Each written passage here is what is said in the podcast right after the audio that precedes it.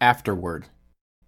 Sexual purity will never be possible unless the grace of Jesus has transformed you and the power of his Spirit lives inside of you. The path of sexual purity is the path of following Jesus as your king. It's following his ways rather than making yourself king and doing things your way. If you've never yielded your crown to Jesus as your king, you can do so right now. If you've never received his forgiveness for your sins, a forgiveness he purchased as he died on the cross, you can receive it right now. And if you have never escaped from the slavery imposed by your sins, sins he conquered, and a slavery he freed you from as he was raised from the dead, you can find freedom right now. Confess to him that you are a sinner in desperate need of his saving grace and forgiveness. He gives this to you freely when you ask him. Sexual sin brings with it a lot of guilt and shame. Lay your guilt and shame at the foot of the cross. Know that Jesus paid the price for your sins, killed your shame, and replaced it with a clean slate. He created the entire universe. He can handle your sins. Your sins are cleansed and removed as far as the east is from the west.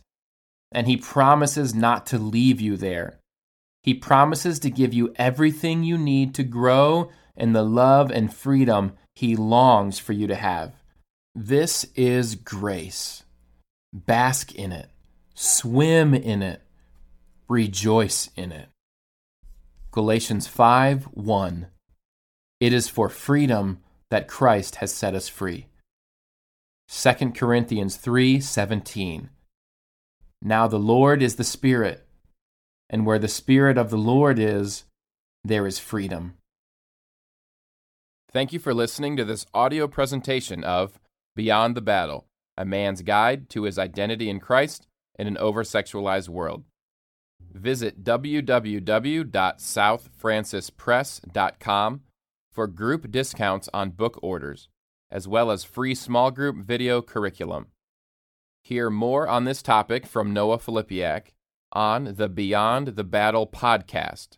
If you would like to be in an online video small group with Noah Filipiak that goes through Beyond the Battle, please visit www.atacrossroads.net slash six weeks.